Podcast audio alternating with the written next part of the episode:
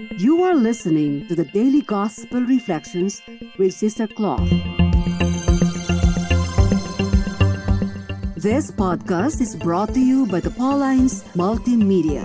It is our mission to bring the Word of God to all peoples through sounds and images, voices, and music. Come and join us as we share with you a thought a day.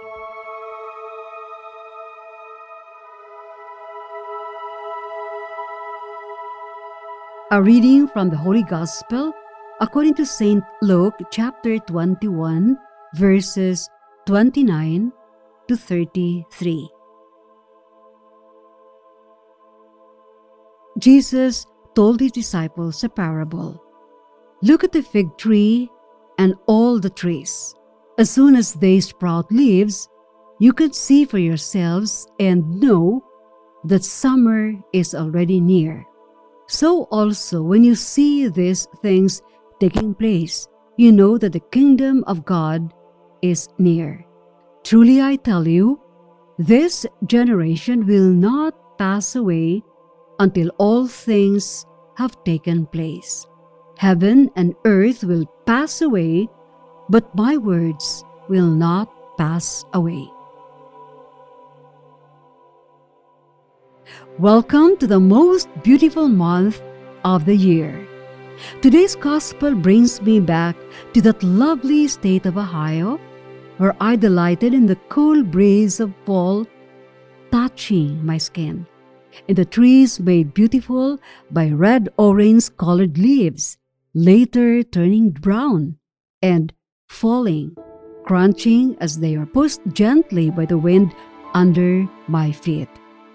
As a foreigner feasting my eyes on the splendor of autumn for the first time, I found it exhilarating, uplifting, and mind boggling. I cannot but think of the changes from life to death. As one writer puts it, autumn is the perfect time of the year because death is a constant reminder. Jesus speaks of the fig tree in today's gospel as he uses the metaphor of nature to help us understand that one day all his works of creation will pass away. And like all living things, we humans will also pass away. However, we have assurance from Jesus when he said, Heaven and earth will pass away, but my words will not pass away. It is a commitment implying that all of God's creation will pass away or change, but His Word will never change. His Word is our guarantee that He will always be there to keep His promise of eternal life.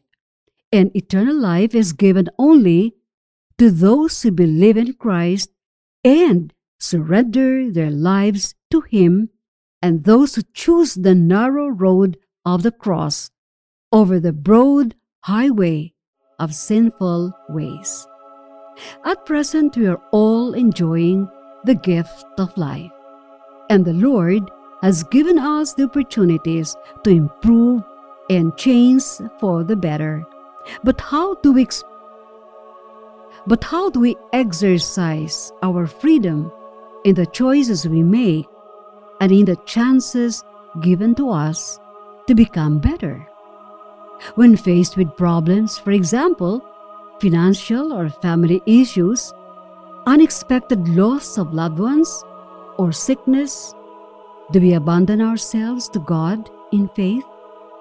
Or are we driven to despair of receiving God's mercy. Come to think of it. Be with us again tomorrow as we share with you a thought a day.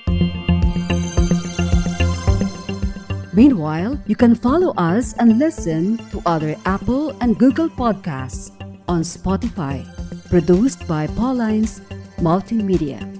Have a good day.